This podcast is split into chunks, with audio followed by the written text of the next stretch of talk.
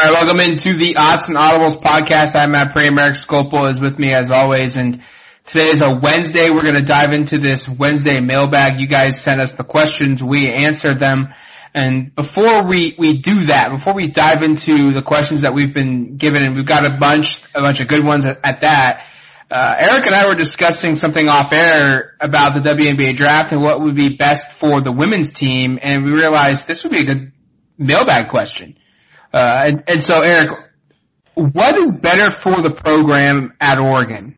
Seeing Sabrina Ionescu get picked number one by the New York Liberty, Satou Sabally goes number two, uh, to Dallas, and then Ruthy Hebard going somewhere else outside of New York City or Dallas for for that matter, and you throw in uh, Maite Cazorla, who would be the fourth player in the WNBA from Oregon next season. And now you've got four players essentially playing for a quarter of the NBA franchise, uh, WNBA's, you know, franchises. And essentially guaranteeing yourself that basically any night that there's WNBA, you have at least one Oregon player playing. And more than likely being a, a key piece to that team. Or would it be better for the exposure of the program and building the awareness that Oregon is producing WNBA players to see Ruthy Hebard team up with a Satou Sabally or a Sabrina and in particular Sabrina because a, that combination has already worked at the co- at the collegiate level, and B, if they had success, they'd be doing it in New York City, the biggest city uh, out there in the United States, and it's the mecca for basketball, right? Like that city and basketball are ingrained together. Would it be a what would be the better outcome? Seeing those four players all on their own squads or seeing Ruthy team up with Sabrina in New York City and both of them dominating in that market? I, think this is really an interesting one, and, and I kind of go back and forth because I do think there is something to be said about being spread out around the country. And you're right, being on that you know expands exposure of now maybe you have three star players in the WNBA on three different teams. And I'm not overlooking Maite, but based upon what she did in her rookie season with the Atlanta Dream, I don't think she's going to be a star player, at least not right away. But the other three could be very valuable parts of the different whatever franchises select them. Um, you know, obviously Sabrina and Satou seem pretty locked in at one and two, like you said, but I think you can also feel pretty good about Ruthy doing well wherever she lands. But I think I would take option B because I think the possibility of having Sabrina and Ruthy team up, and there uh, has been now the possibility of that. There was a trade Wednesday morning that basically created the space and the avail- availability for the Liberty to take Ruthy Hebard in the first round. They didn't have a second first round pick until Wednesday morning when they made a trade. They traded their kind of franchise player, Tina Charles, who's a perennial all-star center. They traded her and got a couple picks in return. One of those picks being the number nine pick, which was previously owned by Dallas. That could be a perfect spot for where she's projected to go. And we should note on Tuesday, uh, Sabrina said she's hopeful and she's kind of pushing for Ruthy to end up on the same squad with her. And now it seems like that's a possibility. And I do think that would be more advantageous because of a lot of things you stated there. Um, we already know this combination works at a very high level. Probably the most prolific pick and roll duo. Certainly that was playing in college basketball over the last four years, but probably over the last decade or two. I mean, they, they really turned that into an art form. And I think if you could see them take that to the next level and we already know professionally that the pick and roll has been very successful in, in both the NBA and the WNBA. I would think it would be very exciting to have that sort of uh, combination together uh, in New York. But then you're also talking about maybe that's what allows for them to push more quickly for a championship. And what if Sabrina and Ruthy and I, we talked about on the podcasts, other podcasts this week about New York has some other good young talented players. What if that young core is almost immediately maybe not winning championships, but is competing at that high of a level right away, you know, starting in whenever a 2020 season begins. What if they're that kind of a team? And I would think that would be something that would even further provide exposure, not just for that duo, but for man, this Oregon thing worked. You know, this combination that was dominating Pac-12 schools and every other team in the country, you pick that up and you move it to another, you know, another level, you know, up, moving up a level to the professional ranks and you move it to a bigger market to New York and boom, it works again. I would think that would be something that would be just even more proof that hey, what is working in Eugene under Kelly Graves with this pick and roll and, and that duo, that you can translate that to the WNBA, I would think that would be a very, very exciting selling point for them. And, and of course, I think from an Oregon women's fan perspective of just following the program, you'd probably love to have a couple of those players playing together at the next level. I would think you'd Right. see a lot, a lot of New York Liberty jerseys and support coming from Eugene and the city of Oregon as a whole if that were to take place.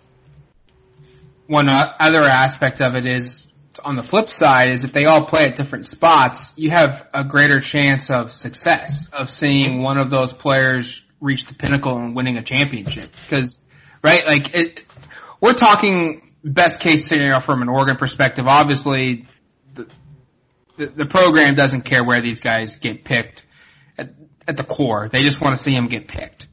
And they want to see these, you know, four women have success at the WNBA level and, and get their get their chances. But if we want to talk just what's best for Oregon, I, I would think if you put them on different teams, now you you have four chances of having one of them win an NBA a WNBA championship, and you can tout that. Hey, look, our players come come to Oregon and they get developed. They get picked high in the WNBA draft.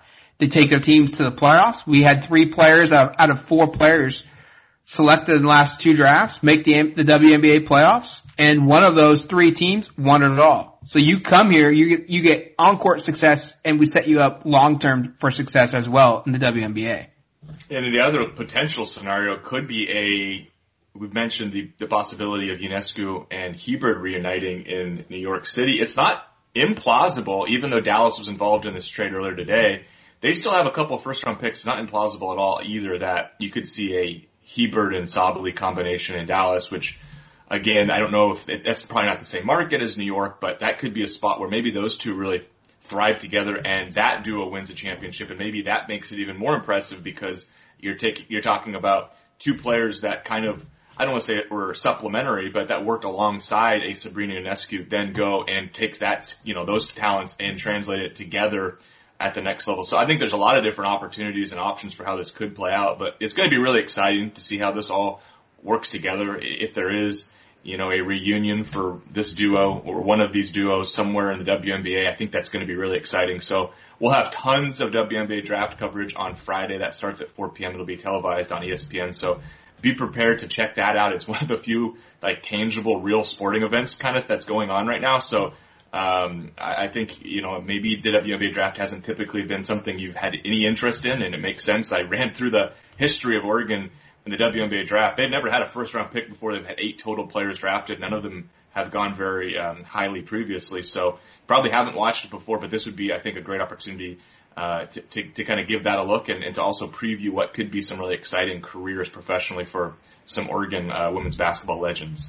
Yeah, I'm, I'm real quick before we get to these questions. I just want to throw out. I think we could see some some record numbers from a ratings standpoint, not just from Oregon fans, but just in general for the WNBA draft because it's really going to be the first sporting event, and it's not a game, but it's still an event that's out there for a mainstream sport. I understand that the WNBA is not considered one of the big three sports of, you know, NFL, NBA, and then you could argue college football or baseball, but it's still one of, it's a branch of one of the three main sports, football, basketball, and baseball. And those are the three most popular sports out there, and it's a branch of that. And so we could see big numbers just because of people want to watch something that they relate to, that they understand, and you know, basketball is one of the most common sports out there. All right, let's go in now to the mailbag. Eric, you've got six questions. Let's hammer these out.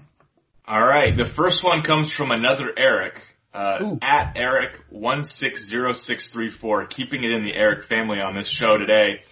Uh, starting off the podcast with this question: Which Oregon sports outside of track and field have the best chance to be the next to win a national title? Hashtag Autzen Audibles. Love the hashtag being used there. It comes up in a couple other questions in the show, guys. So keep doing that. That makes it easy for me to find it. Um, you know, I think the easy one when we, we we've answered this question in a variety of ways over different time periods. And I think the women's basketball program was like a, a total layup answer when we did this back in like January or February. I think it was after the Rose Bowl. It was like, okay, of course they've got a great chance to win this year. I think this question becomes a little bit more difficult now that we just, you know, the players we were just talking about that are going to go on to these big exciting WNBA careers are now gone. I, I don't think in my perspective, like, could they win it in the next two or three years? Possibly, but I think you, I want to see this proven. I want to see that, uh, a new crop of talent can be really successful and compete at the highest level. We've only really seen Oregon women's basketball compete at a super high level with this group that is now, uh, taking off to the WNBA. I, I want to see them prove it uh, this this new group under Kelly Graves, and I do have a lot of confidence that they'll get it figured out with all the talent there. We've talked about it before: seven or eight five stars, a bunch of top international pa- talents. So this is not a team that lacks talent, but it's not quite at that same level as where we were before. So uh, I don't know if I feel quite as strongly, but I think I maybe still stick with the women's basketball program. Um, I think football could take a little bit of time here because you're dealing with trying to figure out the quarterback situation. Uh, frankly, uh, football's been a little further away from getting to that level than women's basketball. I think maybe men's basketball is the sneaky one.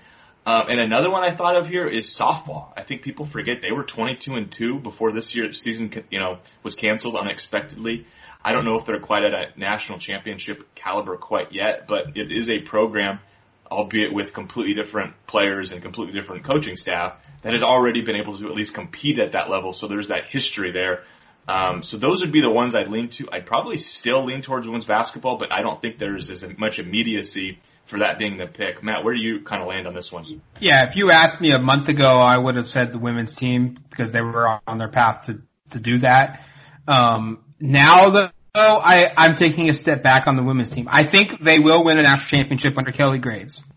I think that will happen. But that being said, I think football could beat them to the punch because the football team is a year ahead, I think, of the women's basketball program and of their current st- status. And by that, I mean, Oregon next year from a football standpoint is going to be a top 10 program. They have some new, new place, you know, new pieces to replace.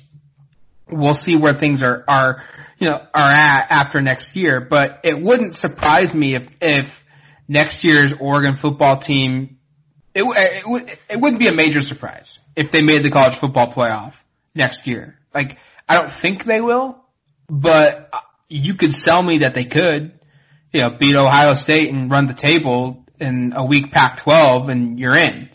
Um, but I, I really think they're, they're set up.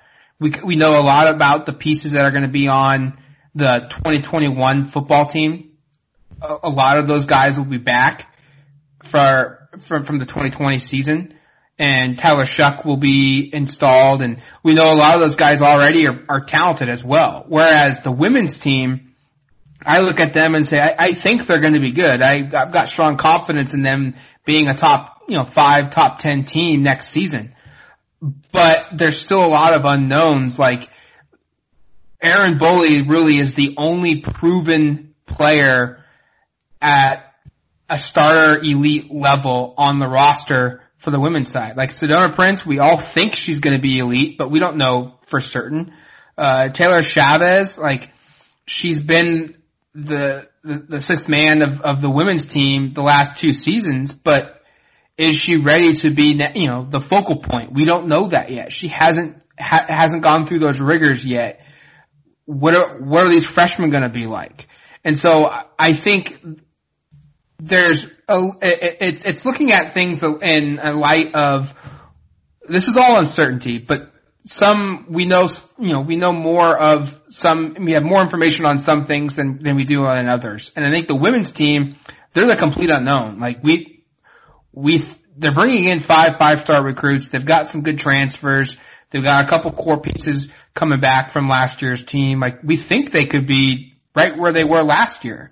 You know, one of the best teams in the country, a top five team, but it could easily swing the other direction. You know, they, they could have struggles adjusting to life post Sabrina Ionescu and Satou Sabally and Ruthy Hebard and Minyon Moore and just it never clicks next year or in two years it doesn't click.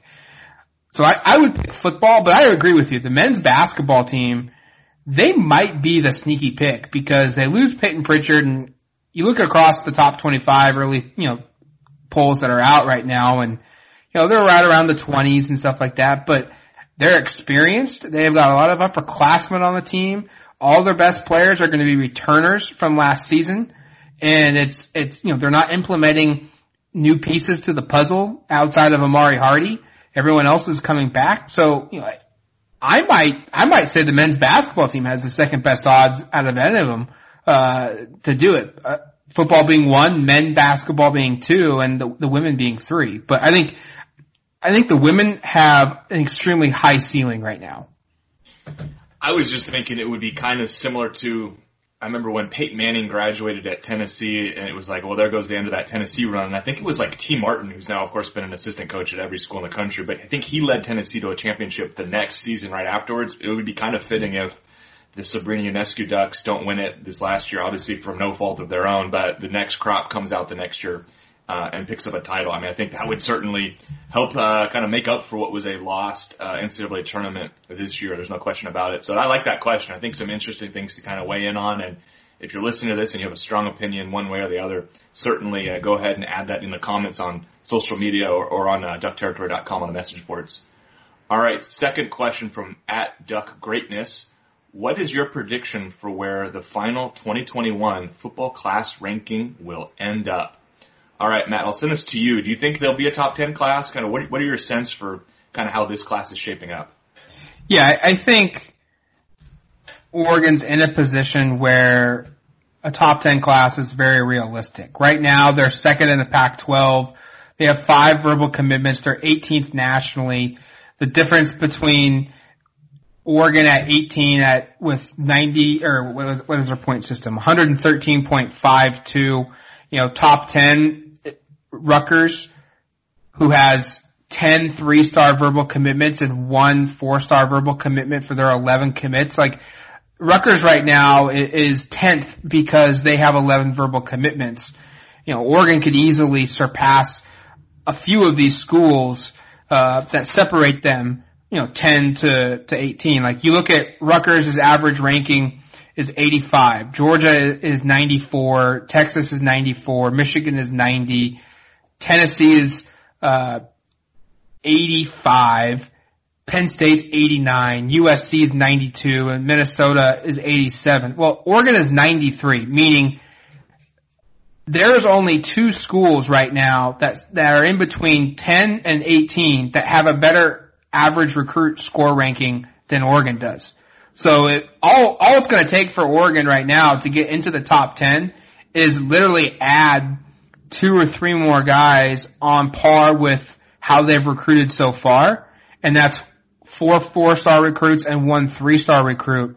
And they're back into the top 10 and, or right around that number. So I don't know why Oregon wouldn't continue to, the trend that they've done under Mario Cristobal where they recruit and land some of the best prospects out west and some of the best prospects in the country. Um, there's nothing out there that tells me otherwise. Uh, so right now, I, I think Oregon's probability of getting into that top 10 is pretty good. They're in a good position for a couple of elite prospects across the board. You know, five star receiver Emeka Egbuka, uh, four star top 100 or top 50 prospects, Troy Franklin and, and uh, Dont'e Thornton at receiver, and then you want to go along, along the offensive line, and they've got a ton of four star guys, high four star guys there, and same thing for the defensive side of the football. Uh, they're in on, a couple five star players along the defensive line. So all it takes is one or two of those five stars to pop. And I know it sounds crazy. Oh, well, it only takes one or two of the five stars. well, Oregon signed three last year. Like, like under Cristobal, it's becoming clear that they will be they will be players for five star recruits. And you look at who Oregon has has signed from just from an all time commits list the last couple of seasons. And a lot of these guys are crystal, are Cristobal recruits. Kayvon Thibodeaux is the top one. Justin Flowe is the second best recruit ever to sign with Oregon, and he's a Cristobal guy. Noah Sewell is fifth. He is a Cristobal guy. Uh, you, you, go down the list. Dontae Manning is 11th. Uh, Mykael Wright is 14th. you you can you go down into the twenties and you've got Penei Sewell and you've got Jonah Tuanu, you've got Deommodore Lenoir, Mase Funa in the twenty fourth. So, you know, half this group of the top 25 recruits all time at Oregon have signed while Cristobal is on campus at Oregon. So I think that trend continues. And if you are signing program bests at positions or all time, regardless of position, you're going to be in the hunt for a top 10 class.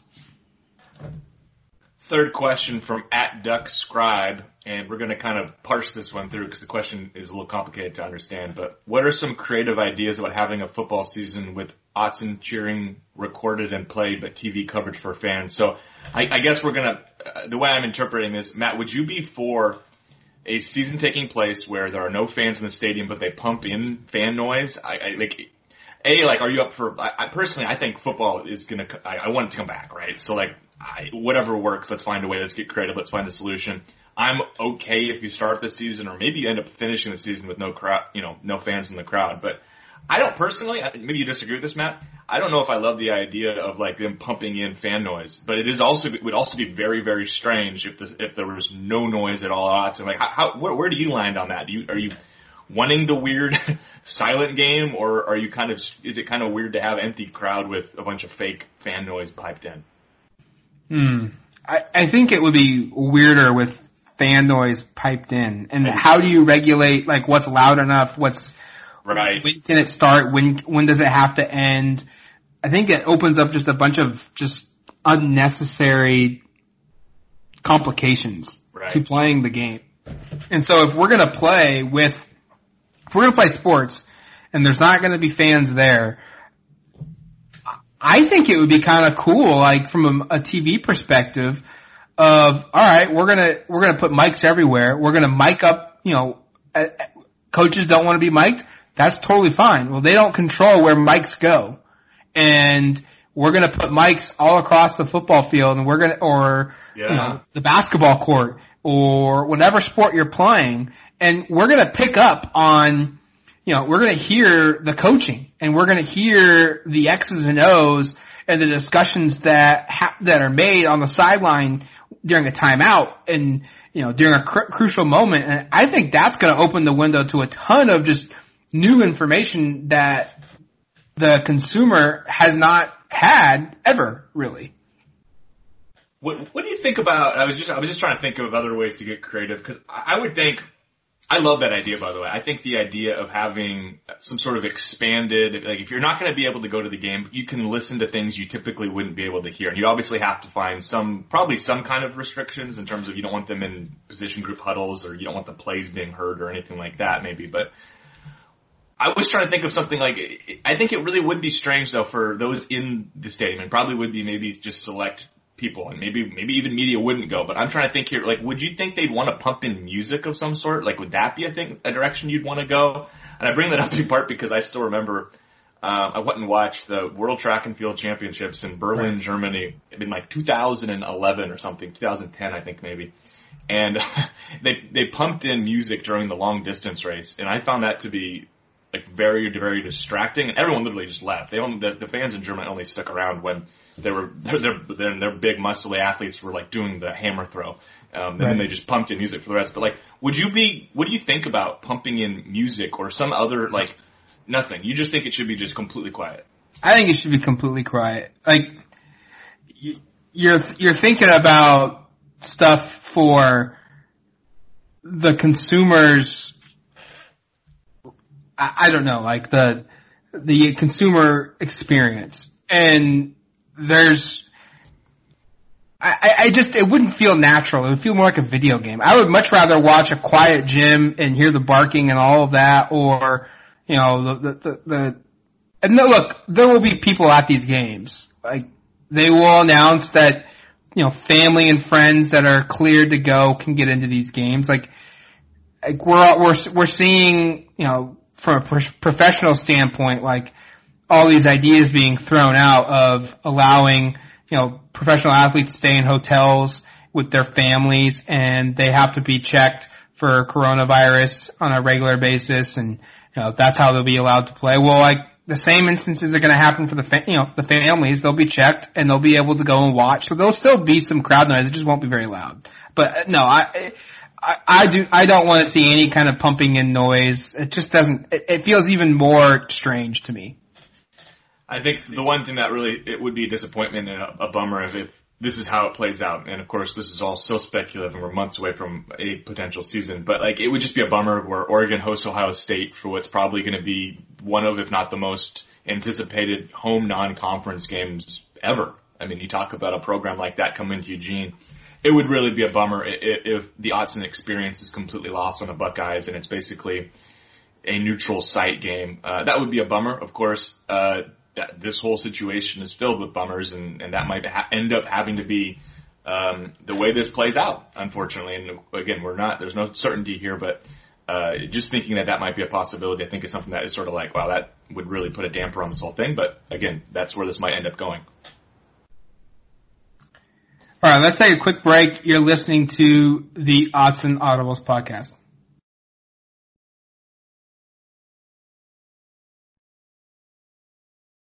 All right, welcome back to the Autzen Audibles podcast. I'm Matt Prehm. Eric Skopil is with me as always. Halfway through the mailbag, three questions to go. All right, the fourth question from at UO Ducks. Do the Ducks men's basketball team get Isaac Johnson for the upcoming season? those listening who aren't familiar, he was a signee of, was it the 2019 or 2018 class, Matt? He was part of the 2019 class. I believe. Okay, I thought 2019.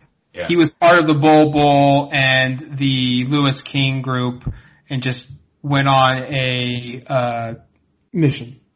Okay, so, but he was a high four-star recruit, yes. a player that is very, I think there's quite a bit of enthusiasm and excitement for Matt, what can we say about his timeline for, for possibly enrolling and, and joining the men's team? And, and, is there a potential concern? Obviously, when you go off on a mission, sometimes there's there's concern about change of heart where he's going to go to school. Is he still all Oregon? You think?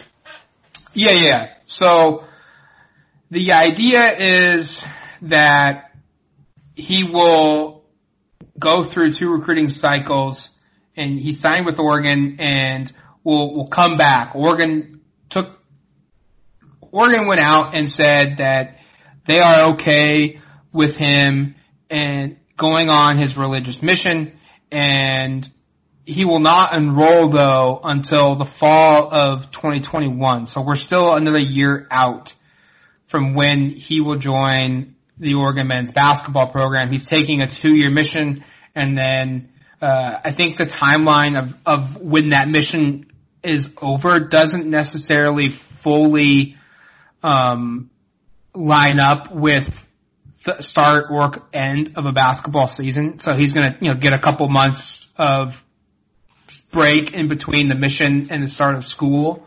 And then we'll be el- we'll be eligible to enroll and, or not, eligible is not the right word, but we'll enroll at Oregon ahead of the 2021 basketball season. So he's still one more year away from, you know, joining the Oregon basketball program. And it's look, it, it's a piece that it lines up in perfectly for Oregon because Francis Okoro will be a senior that season, and N'Faly Dante will be a junior. And look, the reality is, is if N'Faly Dante has the year that we expect him to have as a sophomore, he's going to go pro.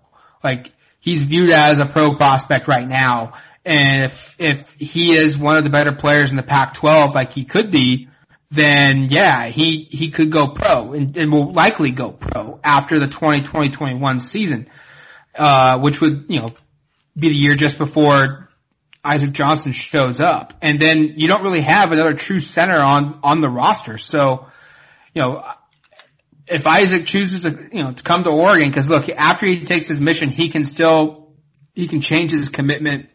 Right. He can go somewhere else if he wanted to because of the time frame. Um, but Oregon is honoring it. Oregon is allowing him to join the team if, if he wants to at that time. And the, and the idea is he will, but that gives you a, you know, another option at the center spot and a guy that doesn't have to show up right away and, and basically be, you know, the team's best center because in theory they'll have Francis Okoro on their roster and, you know, they'll have Chandler Lawson and, you know, Lok Wur and CJ Walker who can also help play that spot while Isaac Johnson gets himself back, you know, acclimated to, to high level college basketball. Penultimate question on today's podcast from at Tosh Myers. What are the top five Oregon men's basketball teams of this decade? And I assume he's talking about the 2010s because if we're talking 2020s, Tosh, there's not a very large sample size to pick from. Matt, I ran through five of my own here, but you're kind of the basketball guy. Do you, would you prefer I go first and yes. maybe maybe look like an idiot and then you can correct me? All right, let's go that way. I'm, I'm going to go ahead and make myself look stupid, and then Matt's going to tell me how wrong I am. Uh, I'm going to start at five. I to be, and to be fair, I actually think there are probably not that many to choose from from the five. I think there's like to me it felt like there were pretty five uh, pretty clear picks. So my number five um, was the Sweet 16 team from last year, the Payton Pritchard Louis King group that uh, they were basically no man's land for most of last season until they got really hot at the end of the season, made a run, made the Sweet 16. Um, I think that team uh, was really probably you look at it and think that's kind of an underwhelming season, and that's probably a team based on expectations coming into the year that was considered to be as talented, if not more talented, than most of the teams that are going to be on this list. But it didn't work out. Bol got hurt. Uh, they kind of struggled for most of the season. They did figure it out late, so I put them at number five. Number four, another Sweet 16 team. This is the 2012-2013 season. Um, this is another team that I actually was at these games down in, I think it was San Jose when they yes. made a couple of upsets and, and got through some pretty good teams. That they were a team that sort of snuck in late again, sort of similar to this 2018-19 team. Uh, won the Pac-12 tournament, got hot, um, and then they won an upset, a 12 seed and a 13 seed uh, in San Jose, lost to I think eventual champion Louisville. Uh, right. in, in a game that was competitive for like 25 minutes or so, and and then Louisville kind of pulled away a little bit, or at least made it clear that they were the better team. Um, so, but I think that team was really really impressive. Um, the way they finished had a little bit like a, a pretty deep team, kind of went 10 or 11 guys deep sometimes. So um, that was my number four. Number three was this last year's team. Um, I think obviously the tournament's canceled, so we have no idea what heights they could have reached. But I look back at that team and think there was potential um, for them to make a deep run. They're also one of the three teams to win the conference um, in this last decade, so that was my number three. And then number two was the 2015-16 team that made the Elite Eight. Um, very similar to the top team I have on this list, except for you can add Elgin Cook and Dwayne Benjamin to it and take off a, a Payton Pritchard. Um, that was a very talented team that ran into a Buddy Hield who just couldn't miss from three in that game, and the Ducks just really didn't have it that night. And I think maybe that team has a decent argument for if you just take them independent of of how their tournament ended, and you go maybe they would have been pretty darn competitive um, against the 2016-17 team, which is obviously my top pick. It's kind of hard to argue against. They were probably a basket away from playing for a championship, so. Um, they are number one on my list. All right, Matt, how did I do? Do you feel, feel like I, I named? Did I get the right five at least? Yeah, we we have the same five. Okay. So I, I don't think you missed anything there. Um, I had the 2013 team number five. I I think that's the least talented of it's probably true of the group. Um, they had one guy on the roster, or I guess they had two. Damyean Dotson has is in the NBA right now. Arsalan Kazemi was was drafted, never played a, minute in the NBA, but so they had two guys that would eventually at least get, you know, find their way either drafted or find their way onto an NBA roster. Um, I have the 2019 team at number four and they are, in my mind, more talented than this past season, the 2020 season, but they just never clicked until really late in the year. And I don't think they ever really truly hit their highest potential of, you know, what they were capable of doing. And plus, they also had Bol Bol being hurt. And, you know, how does that impact things? But I have the 2019 Sweet 16 team at number four. I have this year's team at number three. And like you, I, I think we don't know where they were going to go. I, I think they could have ended up being the number two team of this list. But I, I don't think they could have surpassed the number one, or, you know, taken the number one spot. For me, number two is the 2016 team, like you said. They, they ran into Buddy Hield. They were really good. Uh, and then 2017's Final Four team is the number one team of the decade. And think about this, Eric, real quick. Didn't really dawn on me until a couple days ago, but that team had five NBA players on it. It had, mm-hmm. it had Payton Pritchard, who was a freshman, and I don't know if we all thought Payton Pritchard would be would be a fresh would be an NBA player uh, as a freshman, but he's turned himself into one. It had Tyler Dorsey, who is currently playing overseas. He took a huge money deal overseas after playing two years in the NBA. It had Dillon Brooks, who is a core piece of the, of the Memphis Grizzlies, a team before the season ended or was put on temporary hold uh, an eighth seed in the playoffs. It had Jordan Bell, who is currently playing in the NBA this season, and it had Chris Boucher off the bench. Uh, well, I guess the final four he was hurt, but going in, you know, during the season at least, and all up into the conference championship game against Arizona, he was healthy. And so they had five NBA players on that roster. That, that is insane to think about. And on top of that, you also have Dylan Ennis, who has a very lucrative European deal as well, who is not playing in the NBA. He had a couple summer league stints, uh, most recently with the Warriors and was a key, a really good player on, on their summer league team. But you have five NBA guys who, who will play in the NBA and you have a sixth guy that's playing and has a very lucrative European contract. I don't, that, that is, I, I don't know if there's another team in Oregon history that has that much post Oregon success on it. Yeah, I, I found number one on that list to be, be, I think, pretty clear in terms of just you think about the talent on that team, and you even go back a couple of years, and you could have had a team. I know you subtract a couple of these guys, but you could have had Joseph Young. You know, obviously, also had Joseph Young playing uh, with Brooks and Dorsey uh, and Bell as well for that season. So there is certainly, I don't know, Dorsey didn't play on that team, did he? So maybe he wouldn't count. No, no. So, but you still have a lot of those players playing with other talent. So the, Oregon's had some good teams, no question about it. And this last question here kind of continues some of that conversation, but um, you'll see why I'm laughing in a second here. From at six Windy Tree 503. Uh, don't mean to open old wounds, but bigger what if, in your guys' opinions, would Oregon have won a championship if Chris Boucher remains healthy for their tournament run in 2017 or if Dennis Dixon's knee stays intact in 2007? Which one hurts more? Could they have had two? Hashtag Autzen Audibles. Um, I'll start with my take on this one. I've actually done some what ifs uh, scenario, scenarios. I think it was a couple of summers ago, and I did both of these stories. So uh, I think the Dixon one hurts a little bit more just because the team completely unraveled afterwards and you look up and you see that it was a two loss LSU team that won the whole thing. Um, Oregon was in really a, a really good shape to win the national championship. I think probably would have won the national championship. I wrote as much just because you look at the teams that were competing for a title that year um, not the same caliber of teams uh, that normally would be. You know, it was a little bit lighter field because it was a weird season where a bunch of the top teams kind of knocked each other off early on. Oregon was one of the few teams still available. Um, so I, I think that one to me hurts a little bit more. And I also remember thinking, and I know I wrote this, that despite Oregon being one rebound shy and probably a made basket shy against North Carolina to make the national championship, I thought part of them getting there was Jordan Bell taking a step because he had to fill in and kind of be that guy. And not to take away from Chris Boucher, who's obviously had an awesome NBA career, but I thought Jordan Bell kind of came into his own in part because he yep. needed to. So I don't, and I'm not saying they don't make that tournament run. They probably still make a deep run. They may still get to the final four. Maybe they do go further, but I, I can't help but when I think back to that team and the way that, tur- that tournament played out, think that part of what made Jordan Bell so great, and you think that I think it was that nine block game against Kansas that he had um, to go to the Final Four. I just can't help but think maybe some of that doesn't take place if Boucher stays healthy and they have their whole team. Uh, where do you land on this one, Matt? Uh, I I'm gonna pick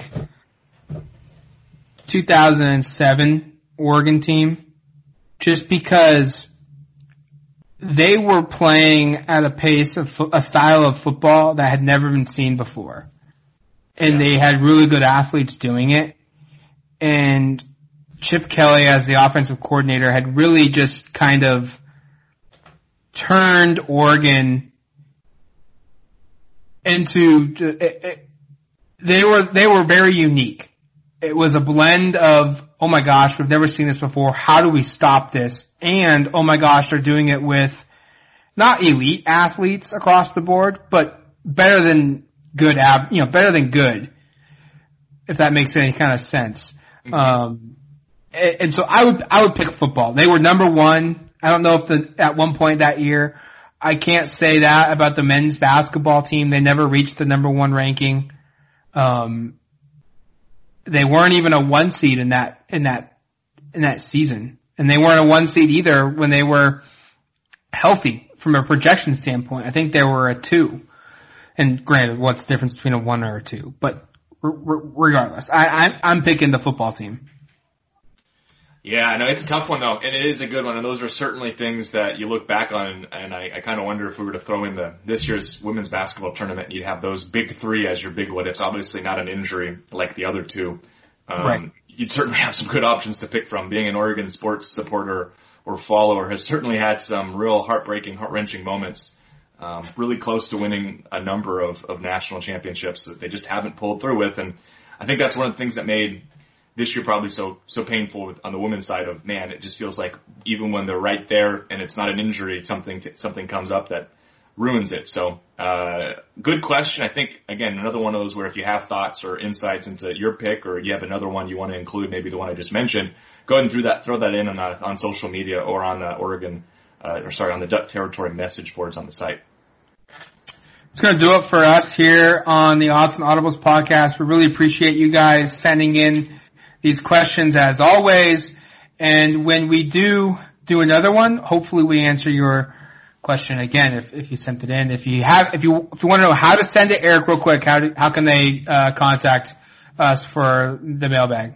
Uh, you should either use the hashtag Autzen Audibles, or I will post a couple of threads throughout the week uh, asking for questions on Twitter. That's a great way to do it. You can also jump in and direct message me, as a couple of questions this week came from that. Uh, if you are a Duck Territory subscriber, absolutely don't be afraid to ask me in one of the threads. Say, here's a mailbag question, or DM me on the site there as well. Um, but any way you want to get me your questions, send them to, to send them to us because we love kind of these opportunities to, to think of things a little differently, and uh, and you guys certainly provide us that opportunity. For Eric Skopil, myself, Matt Prehm, you've been listening to the Autzen Audibles podcast. We'll talk to you soon. Adios, amigos.